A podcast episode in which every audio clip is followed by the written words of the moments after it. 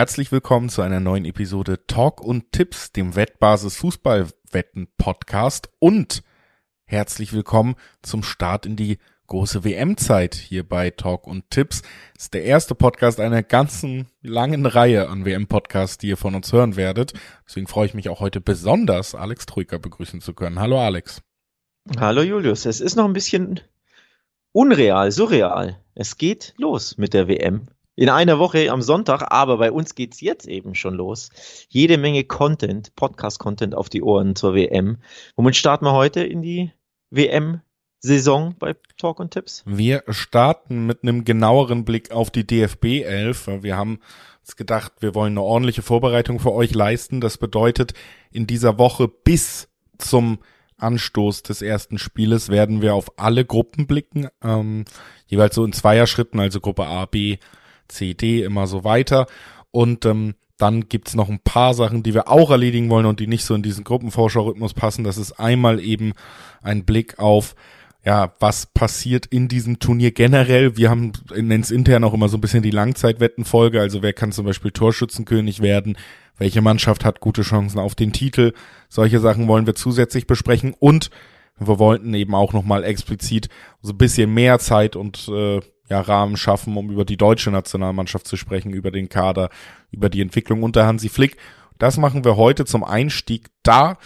Äh, erst ab morgen dann wirklich alle Kader aller Mannschaften vorliegen. Und deswegen haben wir uns gedacht, starten wir mit Deutschland, da gibt's den Kader ja schon. Und dann starten wir weiter mit den Gruppen, wo es dann auch alle Kader gibt und unsere Besprechung mehr Sinn macht, wenn wir das machen. Das heißt, heute bekommt ihr Deutschland, morgen die Gruppe A und B und dann könnt ihr so weiterrechnen, bis alle Gruppen abgearbeitet sind und zum Abschluss gibt's dann nochmal die große Was glaubt Alex, wer wird Torschützenkönig Folge und dann haben wir alles quasi erledigt. Und dann während der WM, um unsere Organisation abzuschließen hier, werden wir alle zwei Tage für euch da sein und immer auf die nächsten zwei Tage blicken, denn das bedeutet acht Spiele, auf die wir jeweils vorausblicken. Das passt gut in das Format dieses Podcasts, was wir eh haben. Deswegen werden wir das so beibehalten, dass wir da alle zwei Tage auf die nächsten zwei Tage blicken während der Gruppenphase und dann natürlich Runde für Runde weitermachen. Also es warten eine Menge, Menge Podcasts auf euch. Das hier ist der erste damit wir da langsam mal reinkommen, muss ich noch ein paar Hinweise loswerden. Sportwetten sind ab 18 nicht für Minderjährige gedacht. Alle Angaben, die wir in diesem Podcast machen, was so Wettquoten angeht, die sind Angaben ohne Gewähr, einfach weil sich diese Quoten von Wettanbieter zu Wettanbieter noch jederzeit nach Aufnahme verändern können. Zu guter Letzt, Sportwetten können Spaß, aber auch süchtig machen. Wenn das Ganze bei euch zum Problem wird, könnt ihr euch an den Support der Wettbasis wenden, sei es per Mail oder per Live-Chat oder ihr guckt mal auf spielen-mit-verantwortung.de vorbei. Auch da gibt es erste Hilfsangebote. So. Das war jetzt sehr viel Vorwort, äh, ungefähr zwei Minuten mehr, als wir sonst gewohnt sind, wenn ich hier auf unsere Timestamps gucke. Normalerweise sind wir schon mitten im Geschehen. Diesmal müssen wir uns ja aber auch nicht von Spiel zu Spiel hangeln, sondern haben ein großes Thema. Zwar die deutsche Nationalmannschaft vor der WM, beziehungsweise dann auch den Blick, was leistet die deutsche Nationalmannschaft bei der WM, Alex.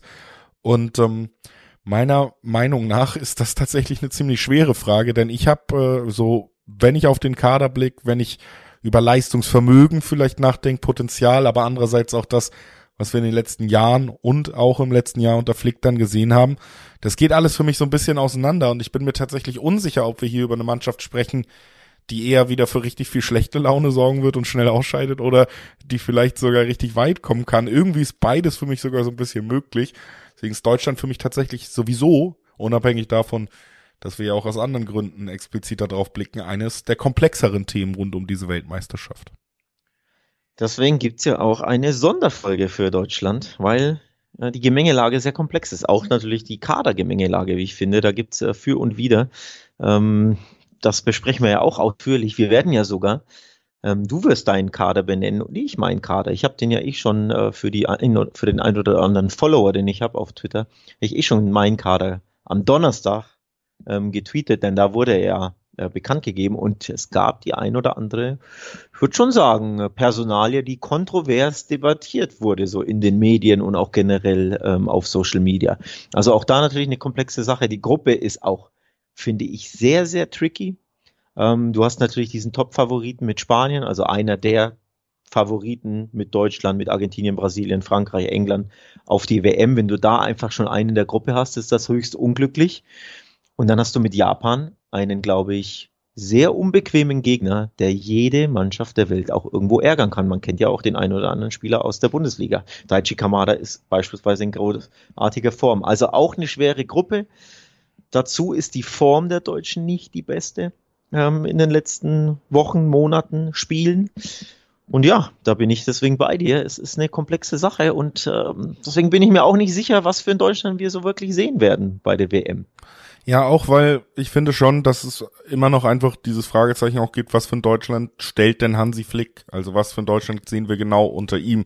Es gab ja erstmal schon, muss man sagen, eine gewisse Anfangseuphorie.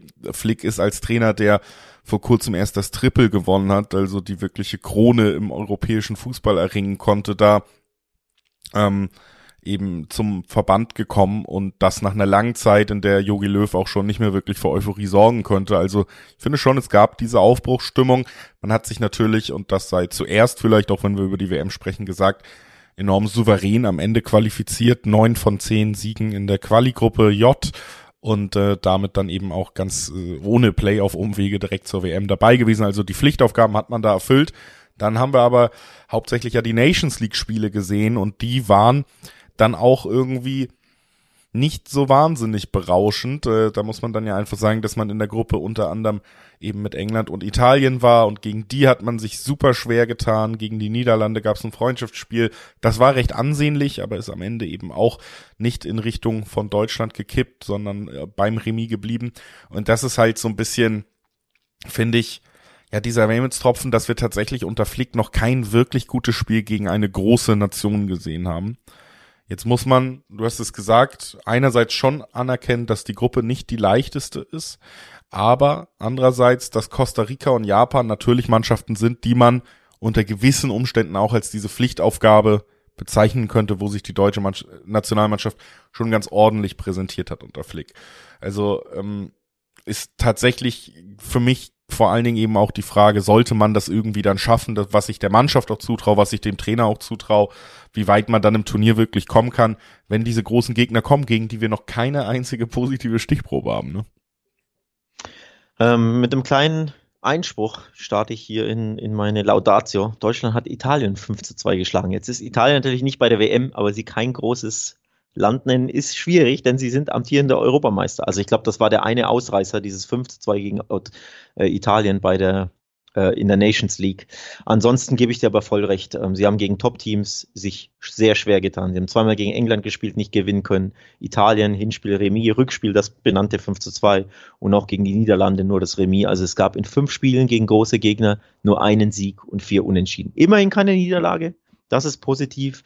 Aber die Niederlage setzt es zum Beispiel zu Hause gegen Ungarn höchst überraschend mit 0 zu 1. Das war dann auch ein, ein herber Nackenschlag. Ähm, von daher ja, gehe ich voll mit. Die, ähm, die Form zuletzt die sorgt nicht für so viel Hoffnung. Vor allem, weil zuletzt einfach die Eindrücke der Nations League überwiegen und da hat Deutschland, wie ich finde, extrem enttäuscht. Du hast gegen Ungarn verloren, du hattest unglaublich viele Remis, auch in Ungarn ja nicht gewonnen. Ähm, in England das 3 zu 3, da war man ja auch so mit gemischten Gefühlen. Zwischenzeitlich war man gut, dann plötzlich in Rückstand, dann hat man es aber doch noch den Punkt gerettet. Ähm, also es war viel Durchwachsenes dabei in den letzten Monaten, vor allem in diesem Kalenderjahr 2022, seit Sommer bis jetzt eben in den Spätherbst.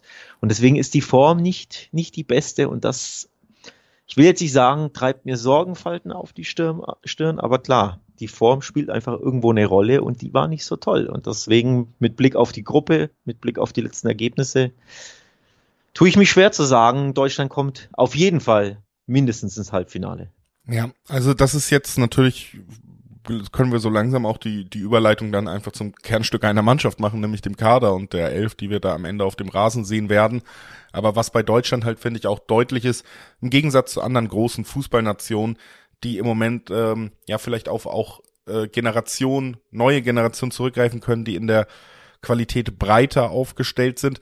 Was du bei Dortmund, äh, bei Dortmund, bei Deutschland auch siehst in der Kaderaufstellung und auch in den Spielen gesehen hast, sind ja Versäumnisse, die im ganzen Verband in der Jugendarbeit auch beginnen und die sich vielleicht auch schon seit Jahren durchziehen und die vielleicht auch das ein oder andere Unentschieden in einem Spiel gegen einen schwereren Gegner erklären. Das ist ja erstens definitiv die Angriffsproblematik, also dass wir teils auch in der Nations League ja eigentlich ohne echten Stürmer gespielt haben oder mit einem Timo Werner, der als einziger diese Rolle ausfüllen soll, der ja aber auch nie dieser klassische Abschlussstürmer war und sich über weite Strecken der, der letzten eineinhalb Jahre da auch in einem eher Turm, äh, Formtief befunden hat. Also das, das natürlich die erste ganz große Problemstelle immer im deutschen Kader. Kommen wir dann gleich drauf, wenn wir mal so ein bisschen durchgehen. Aber ich kann schon mal anteasern. Meiner Meinung nach ist man da fast wie die Jungfrau zum Kinde über die letzten ein, zwei Monate dann doch noch in akzeptable Lösungen vielleicht reingestolpert und hatte mehr Glück als Verstand. Aber das ist natürlich etwas, was strukturell auch irgendwann in der Verbandsarbeit begründet ist, wenn du seit Jahren in diesem Mannschaftsteil nichts ordentliches nachkriegst. Eine andere Problemstelle am Ende ist für Deutschland, glaube ich, auch die Viererkette, die man hat, vor allen Dingen eben die Außenposition. Das ist ein Problem, was es im ganzen internationalen Fußball gibt, dass es einfach wahnsinnig wenig richtig, richtig gute Außenverteidiger gibt, die nicht nur die defensiven oder offensiven Anforderungen, die diese sehr komplexe Position mittlerweile eben innehat, mitbringen, sondern die das vereinen können. Und da ist Deutschland im ja, Einklang mit vielen anderen Ländern eben auch nicht wahnsinnig gut aufgestellt. Und das ist, glaube ich, so der Rahmen, in dem Deutschland auch einfach äh, Probleme hat. Wenn du nicht äh, generell noch einleitende Worte rund um das äh, Thema hättest, würde ich tatsächlich dann auch mit dem Kader so ein bisschen anfangen, Alex. Wir können ja tatsächlich vielleicht auch erstmal Position für Position durchgehen, also bei den Torhütern anfangen und äh, quasi so auch unseren Kader mit einflechten, indem wir bei jeder Position mal sagen, Mensch, da hätte ich was anderes gemacht. Ne? Äh, können wir, können wir so aufziehen, denn äh, ich habe es ja schon angeteasert. Äh, beim einen oder anderen Namen gab es Stimmen, die dann doch einen anderen Spieler präferiert hätten. Ähm, deswegen passt das ganz gut. Vor allem ich habe den einen oder anderen Namen äh, nicht auf meiner Liste gehabt, vor allem in der Defensive. Von daher können wir so, also ich glaube, Tor ist eh klar. Die drei war, standen fest vorab. Das neue Gesetz ist es klar, dass Terstegen die ganz klare Nummer zwei oder 1b, wie man so schön sagt, äh, ist, ist auch klar und Kevin Trapp ist die klare Nummer drei. So, das war vorher schon klar, das stand seit Monaten fest, da gab es null Kontroverse und null Überraschung. Bei der Abwehr, finde ich, ist das nicht ganz so gewesen. Ja, das äh, finde ich auch. Also erstmal abschließend zum Tor, da brauchen wir uns wirklich nicht länger aufhalten.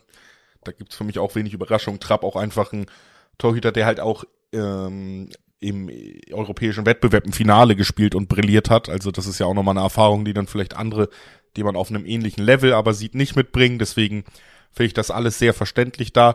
Bei der Abwehr, da gibt es natürlich ein, zwei Positionen. Ich, ich werf mal ähm, Robin Gosens, auch wenn man da diskutieren kann wegen Fünfer, Dreierkette, ist es ein Links-Mittelfeldspieler ein Flügelspieler, Flügelverteidiger oder ein Außenverteidiger, aber den würde ich tatsächlich in diese Position mit reinwerfen. Und Gosens nicht dabei, obwohl er sich schon eigentlich als fester Teil der Nationalmannschaft etabliert hat. Und das war für mich tatsächlich, obwohl er natürlich vereinstechnisch gesehen diese Saison nicht mehr viel spielt, äh, recht überraschend, weil nicht nur, weil ich das Gefühl hatte, er hat sich eben zu diesem festen Teil der Nationalmannschaft entwickelt und eben, dass er auch tatsächlich ähm, da ganz gut aufgenommen ist, dass er charakterlich ein Typ ist, der in der Mannschaft vielleicht auch gut tut. Auch das spielt ja immer in diesen Überlegungen rund um große Turniere so eine große Rolle. Ich meine, wir denken an die Weltmeisterschaft, auch da war ein Kevin Großkreuz dabei, ähm, der war nicht nur wegen seiner fußballerischen Qualitäten nominiert, sagen wir es so. Und, und all das hat mich schon überrascht, dass wir da eben den Namen Robin Gosens nicht gesehen haben. Das war einer der Kandidaten, der für mich ziemlich sicher gesetzt war. Und das große Fragezeichen, was natürlich nicht unbedingt für alle festgesetzt war, was aber für viele Diskussionen immer noch sorgt und gesorgt hat, ist eben weiterhin Mats Hummels, eine Personalie, die seit 2019, als Jogi Löw beschlossen hat, er soll erstmal nicht mehr wiederkommen, eigentlich immer für Diskussionen in der Nationalmannschaft sorgt. Auch da gab es ja durchaus jetzt Fragezeichen und äh, ja auch berechtigte Fragen meiner Meinung nach, warum er nicht mitkommt und vielleicht ein Amel Bella Kotschap, der so ein bisschen aus dem Nichts kommt, letztes Jahr noch bei Bochum, jetzt bei äh, Southampton eine gute Saison spielt, aber bei einem Verein, der keine gute Saison spielt, auch so ein bisschen natürlich außerhalb des Radars vieler Beobachter, ähm, da wäre vielleicht so ein also ich glaube, viele hätten sich nicht gewundert, wenn wir Bella Kotschap am Ende nicht gelesen hätten, sondern Hummels. Ich glaube, das ist so meine These rund um die Abwehr. Ich stelle auch eine These auf, Ahmed Kotschap wird keine Minute bei dieser WM spielen. Keine einzige, bin ich mir sicher. Denn die Abwehr ähm, oder die Innenverteidigung, egal ob Dreier- oder Viererkette, Hansi Flick wird eine Viererkette ähm, präferieren, denke ich, aber unabhängig davon, egal ob Dreierkette oder Viererkette, du hast Rüdiger, der gesetzt ist, und du hast Züle ähm, und Schlotter, die sie und Ginter, die zu dritt quasi um einen oder zwei Plätze kämpfen.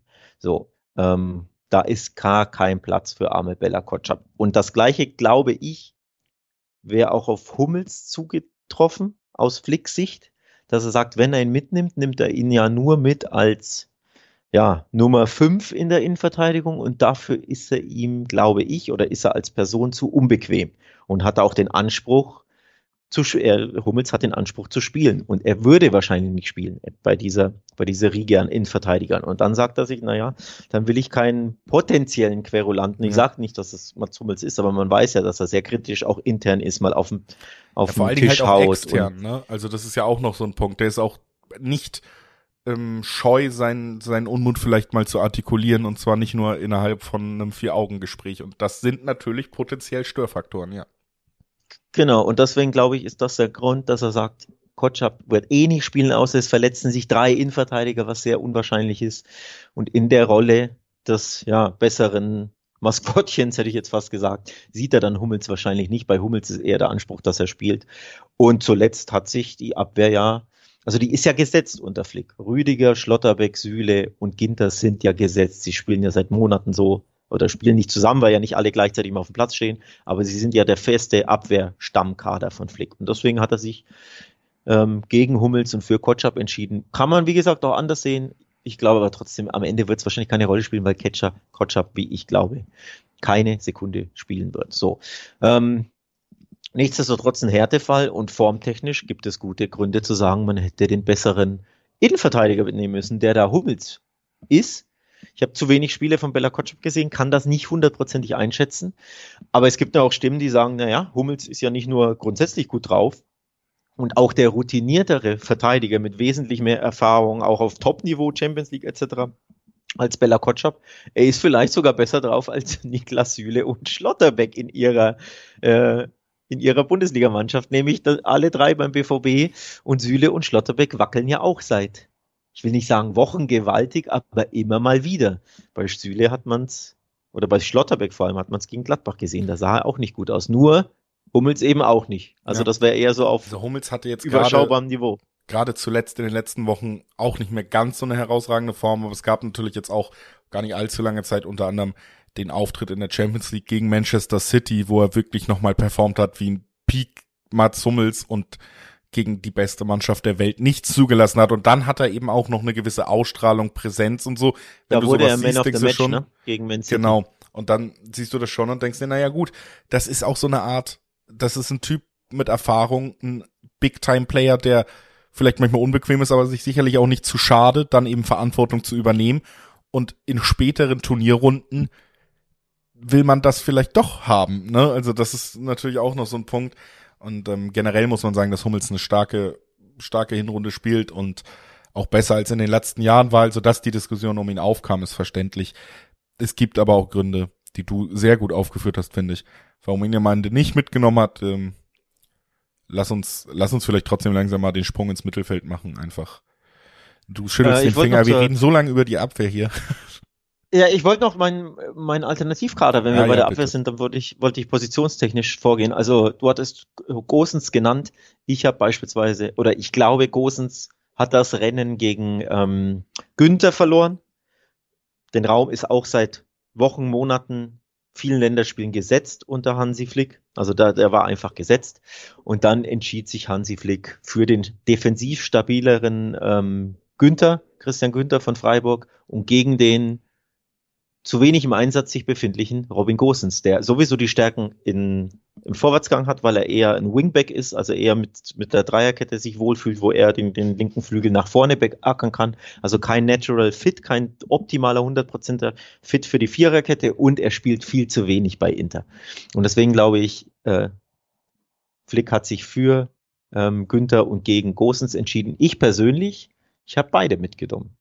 Ähm, denn ich habe ähm, in meinem Kader Gosens im Mittelfeld verortet. Und ich habe mich deswegen für Günther, für Raum und für Gosens ähm, entschieden. Aber klar, dann ist dann wahrscheinlich einer zu viel. Ja, ähm, Was ich auch getan habe bei meinem Kader, wenn wir bei der Abwehr sind, ich habe auf Tio Kehrer verzichtet und eben auf Amel Bella Kotschap und habe dafür Hummels äh, mitgenommen, habe Henrichs als Rechtsverteidiger und Riedle Baku.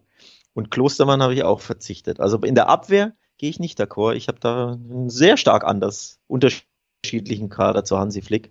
Wie gesagt, Rechtsverteidiger Riedle Baku und äh, Henrichs bei mir kein Klostermann, der ein Spiel absolviert hat in der gesamten Saison am ersten ja. Spieltag, seitdem verletzt ist. Das sind wirklich Gründe, da jemanden zu Hause zu lassen. Also der hat ja noch wesentlich weniger gespielt als Robin Gosens.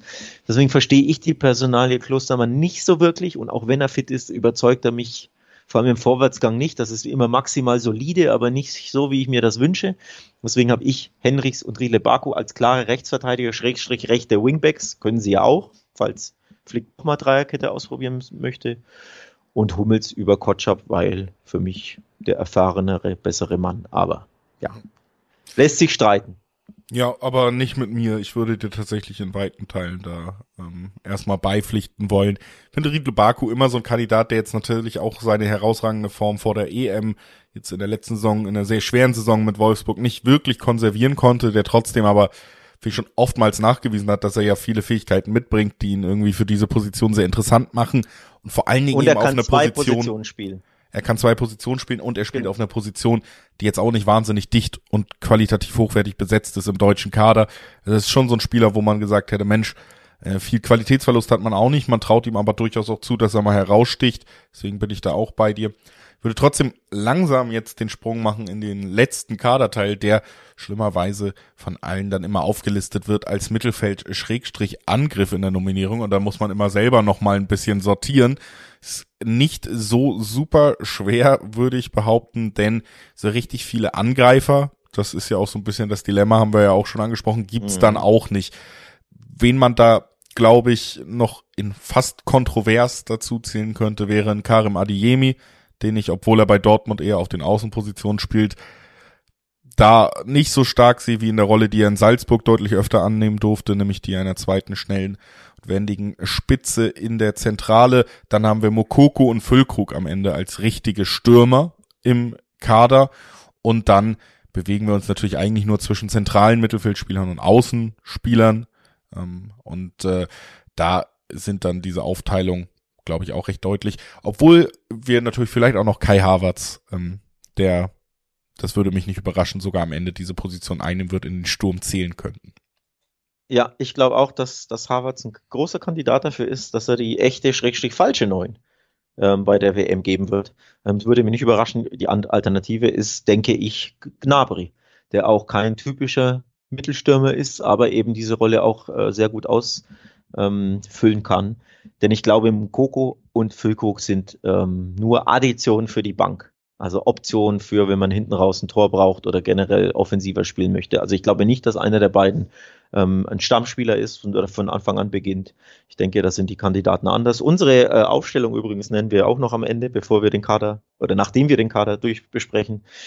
Ähm, also lass uns bei diesem bleiben. Wenig Überraschung, wie ich da finde.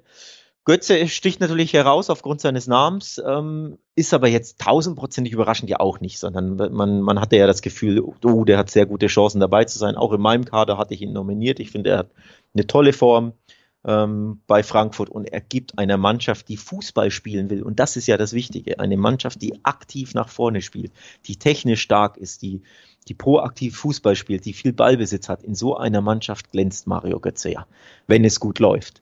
Und deswegen glaube ich schon, dass er ein Kandidat ist für, oder für Katar ja sowieso, aber dass es Sinn macht, dass man ihn nominiert. Er hat sich, wie ich finde, verdient.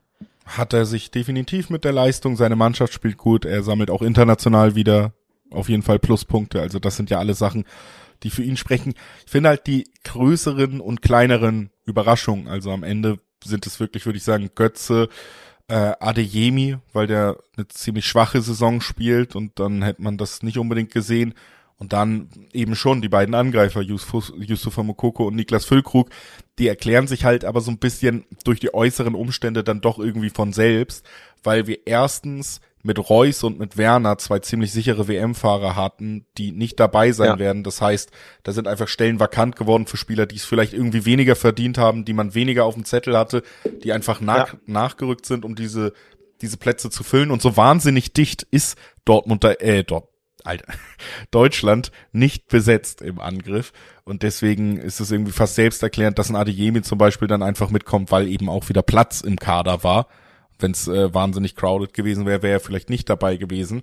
Was dann eben ja, vor allen Dingen die Nominierung von Mokoko und Füllkrug erklärt es einfach, dass Timo Werner auch noch ausgefallen ist. Also, dass wir einfach ohne Werner ja wirklich keinen richtigen Neuner im Kader hatten ähm, oder hätten.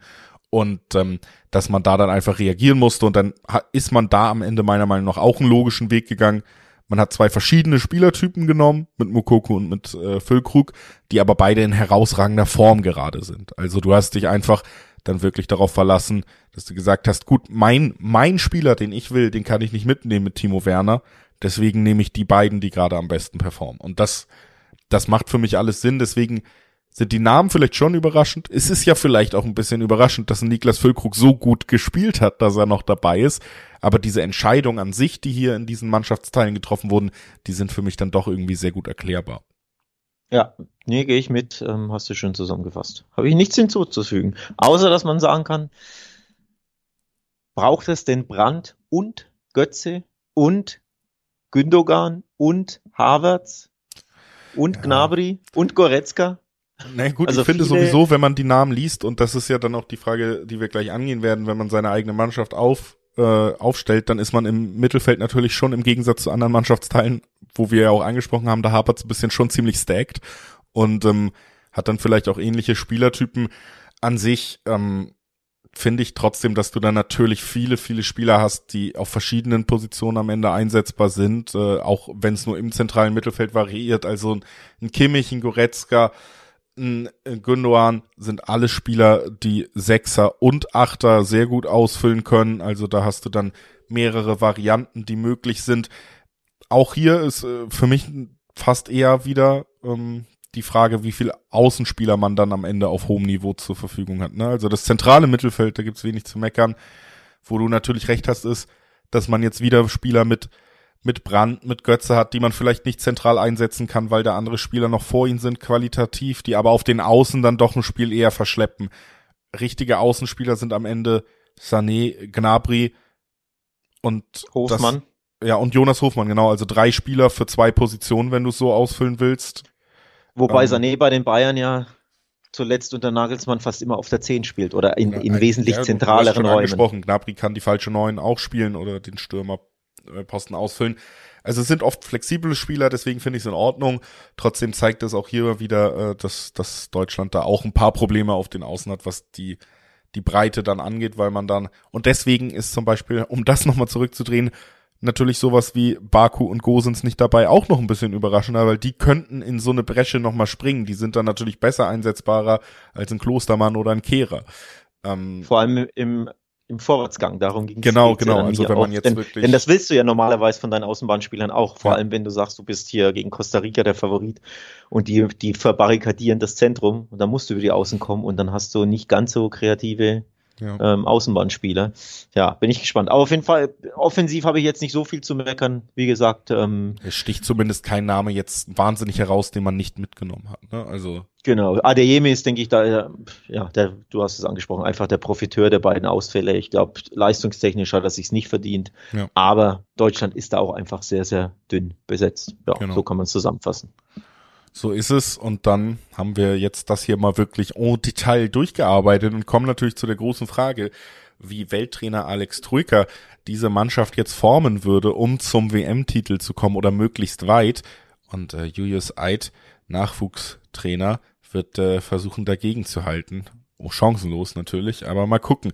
Ich habe sogar, muss ich ehrlich sagen, zwei Mannschaften mir hier zusammengebaut, nämlich einmal die, mit der ich gerne, die ich gerne sehen würde, und einmal die, mit der ich rechne, was äh, positionell oder was die Formation angeht. Ich glaube nämlich, dass der Kader zumindest in der ersten Reihe im 4-3-3 ein bisschen was hergehen würde, glaube aber nicht, dass wir diese Position von Hansi Flick sehen. Deswegen habe ich beide aufgeschlüsselt, plus sein dann präferiertes 4-2-3-1.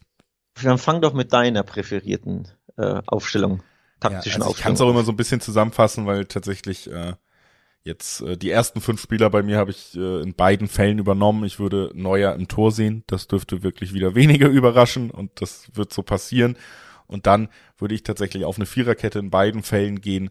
die besteht aus Niklas Süle auf der rechten Verteidigerposition. Wir haben darüber gesprochen, dass da nicht wahnsinnig viele Spieler im Kader sind, die einem da super gefallen. Süle hat mir gut gefallen bei Dortmund. Zusätzlich müssen wir auch mal ein bisschen äh, wieder positive Vibes beschwören und mit vier Innenverteidigern auf der Viererkettenposition, auf den Viererkettenpositionen ist Deutschland Weltmeister geworden. Also der neue Benny Hövedes vielleicht so ein bisschen. Ähm, Niklas Süle auf rechts und dann in der Innenverteidigung Rüdiger. Und jetzt kommt mein großer Vorschlag, um ein erfolgreiches Turnier zu spielen. Äh, linke Innenverteidigerposition und linker Verteidiger, Ginter und Günther, die Freiburger Seite, die da top eingespielt mit einer Top-Saison uns absichern wird. Das heißt, Schlotterbeck droht die Bank unter Julius Eid. Das ist korrekt. Das ist, ein, das ist eine Schlagzeile. Huiuiui, der Sch Bundesschlotti. Liebling der Nation Schlotterbeck. Nico Schlotterbeck ist für mich für ein Turnier, wo es spätestens in K.O.-Runden geht. Vielleicht kann man in der Gruppe auch nochmal rotieren, muss es vielleicht auch.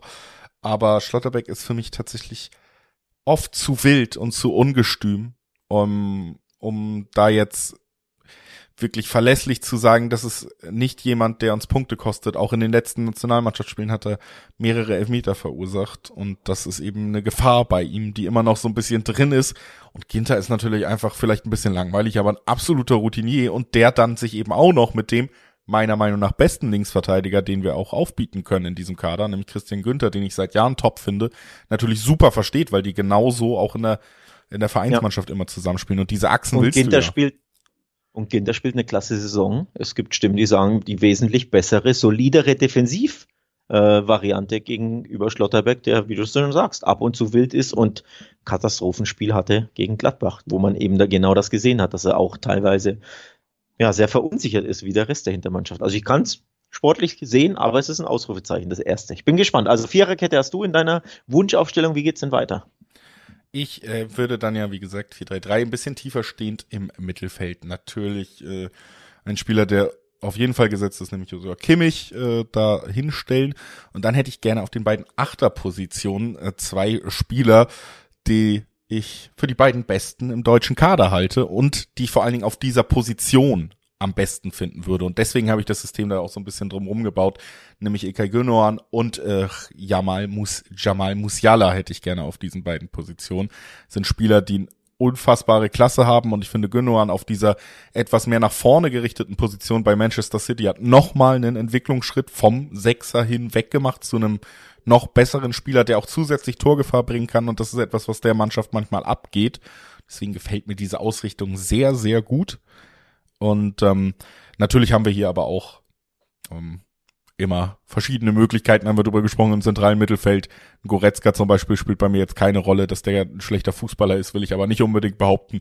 Thomas Müller wäre bei mir hier in dieser, äh, in dieser Aufstellung nicht gesetzt. Äh, ist natürlich ein Spieler, der immer äh, eine Möglichkeit ist. Also das vielleicht noch als kleiner Disclaimer, aber dass diese Dreierreihe vor der letzten Dreierreihe für mich und da würde ich dann tatsächlich auf die beiden klassischen und am besten, ja, beim besten Verein spielenden Außen gehen, nämlich äh, Leroy Sané und äh, Serge Gnabry auf den Außen und vorne dann zum Start Yusufa Mukoku.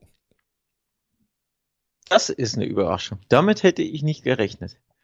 Ja. Direkt ähm, beim Debüt ist äh, für gesetzt. mich der einzige Spieler Typ, ähm, der für mich da wirklich Sinn macht, weil er Tempo, aber auch äh, und das geht eigentlich allen anderen Spielern ab, auch die gerade und im deutschen Kader generell. Er bringt halt Tempo, aber auch eine gewisse Effektivität mit. Äh, also auch einen gewissen Zug zum Tor.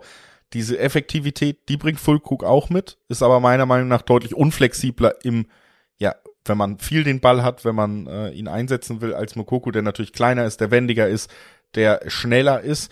Füllkrug ist für mich tatsächlich exakt diese Alternative, die du auch angesprochen hast, nämlich die Alternative, die man hat, wenn man unbedingt noch mal ein Tor braucht und dann sitzt man ja bei jedem Deutschlandspiel vom Spiel und sagt, ja, wir können keine Flanken schlagen, wir haben ja nicht mal einen Stürmer vorne drin und sonst was. Dieser Spieler ist Füllkrug, den will man dann bringen.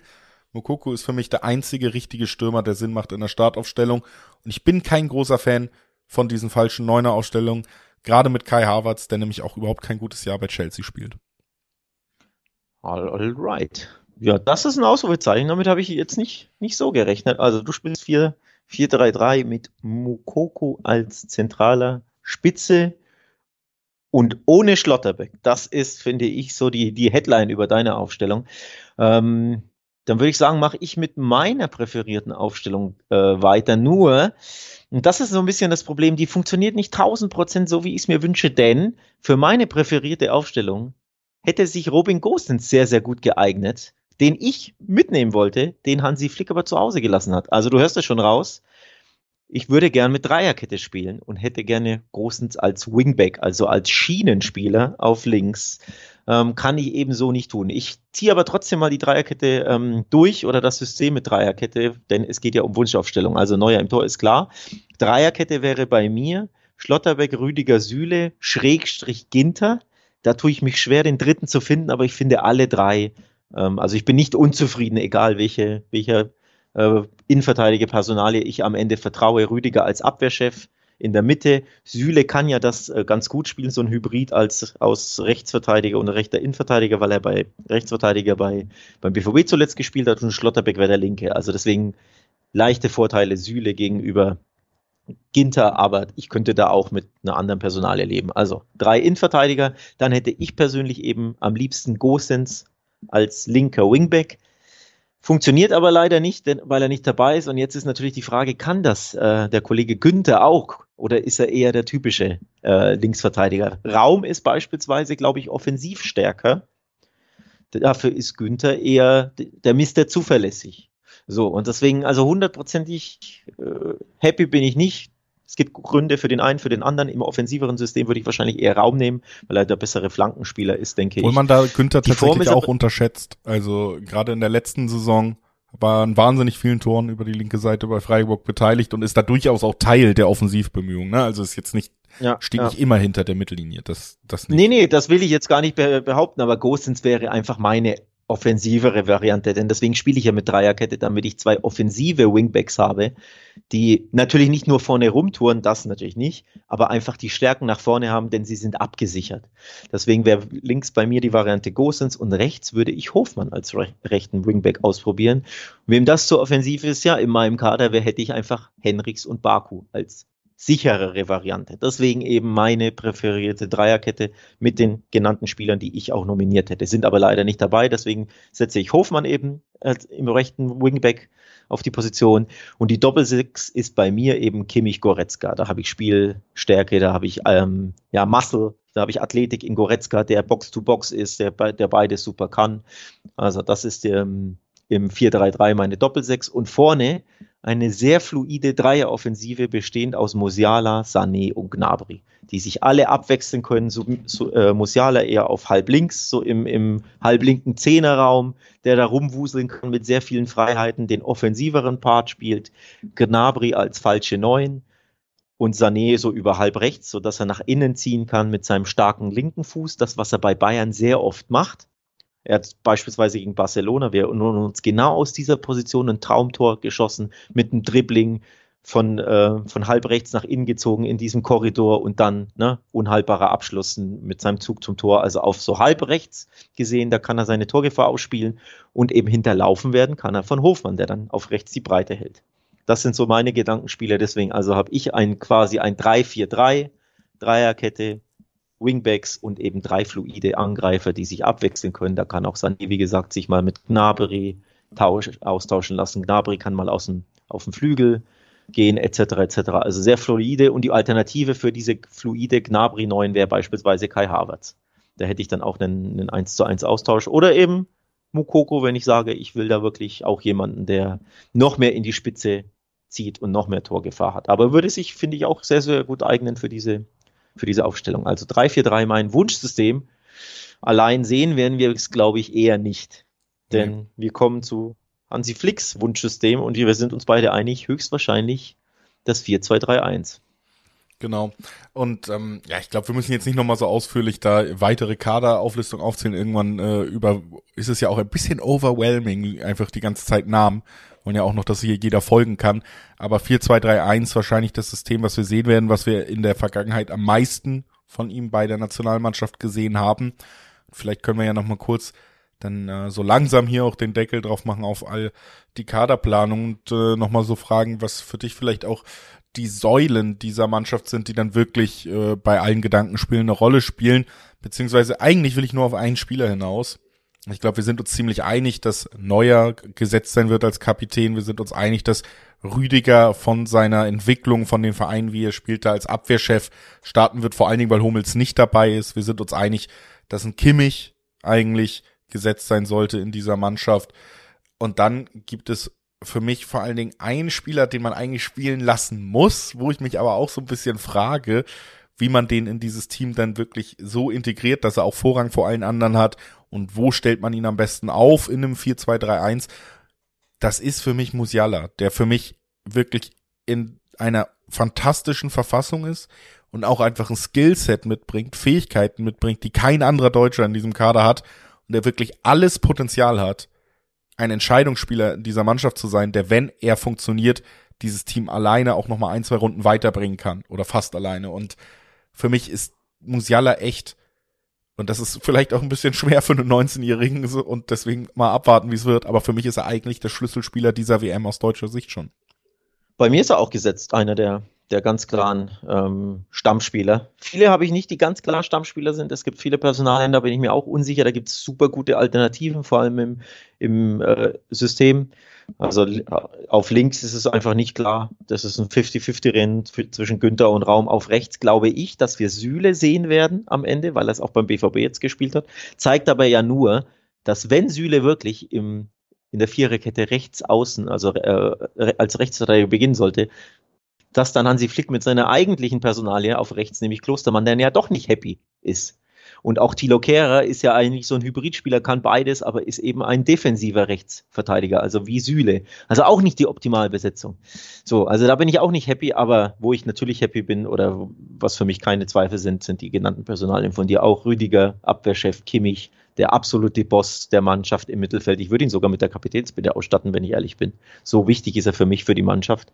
Und Musiala ist der Nächste, der ganz klar gesetzt sind. Hinter allen anderen Spielern ich will nicht sagen, gibt es Fragezeichen, aber gibt es gute Alternativen? Also ob du Gnabry aufstellst, falsche Neun, oder Havertz, falsche Neun, oder ob du Gnabry auf rechts aufstellst, also rechtes Mittelfeld, rechter äh, Außenbahnstürmer, oder ob du da auf Hofmann setzt, ob du Sané auf rechts setzt, weil er da nach innen ziehen kann, oder auf die Zehn, weil er es bei den Bayern gemacht hat, oder auf links, wo er bei Man City jahrelang Weltklasse war. Es gibt so viele Alternativen. Goretzka oder Gündogan, auf der 8 oder beide zusammen in einem 4-3-3. Der Name aber Thomas Musiala, Müller noch gar nicht gefallen bei uns. Thomas Müller kann quasi auch überall so ein bisschen, aber der passt so gar nicht so richtig in mein System. Am ersten auf die 10 hinter den Stürmer, aber da hätte ich dann Musiala. Und deswegen bin ich da auch bei dir, egal in welchem System, ob 4-3-3, ob mein äh, 3-4-3, Musiala muss bei mir spielen. Ob sehr offensiv, ob auf der kreativen offensiven 8, ob auf der 10 völlig egal. Musiala muss spielen. Dann lass uns äh, vielleicht so langsam den Deckel drauf machen und uns zum Abschluss nochmal fragen, eigentlich dasselbe, was ich zum Anfang gefragt habe, nämlich was ist am Ende an dieser deutschen Mannschaft dran? Was trauen wir dieser deutschen Mannschaft in diesem Wettbewerb zu?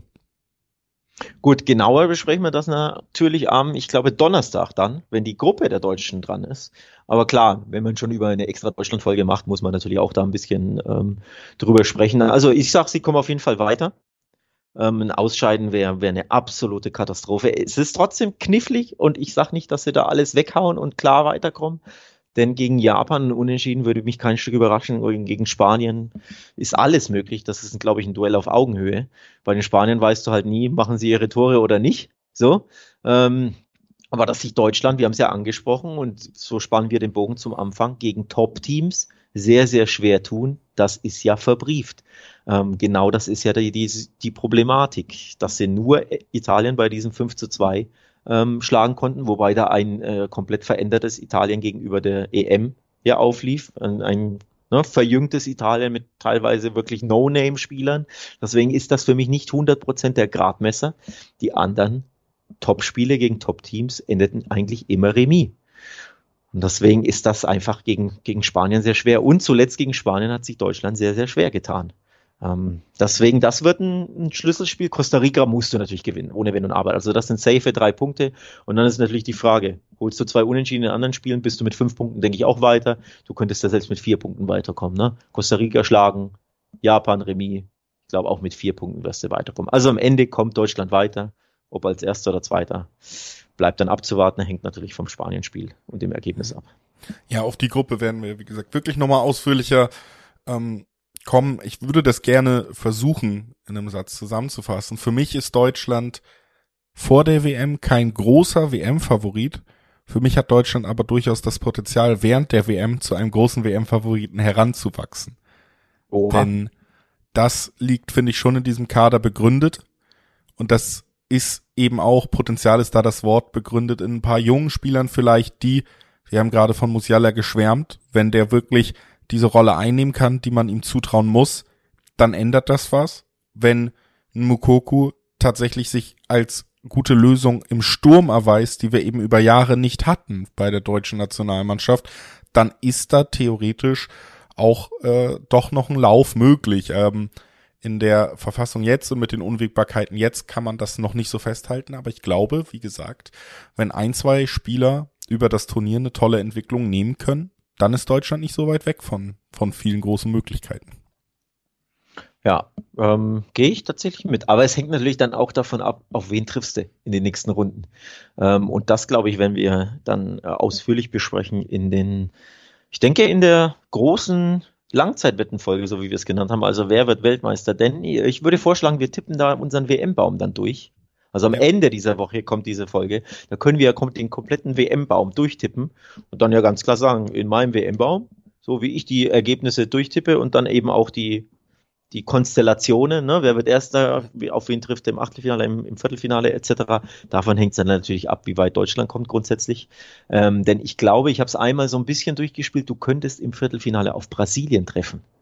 Je nachdem, ob Brasilien dann erster wird und Deutschland zweiter. Und wenn das der Fall ist, ja, dann wird es natürlich schwierig, ne? Für Deutschland. Ähm, Oder für Brasilien. Also, da, also ja, mal gucken, ja, wer die offene Rechnung äh, wie begleicht.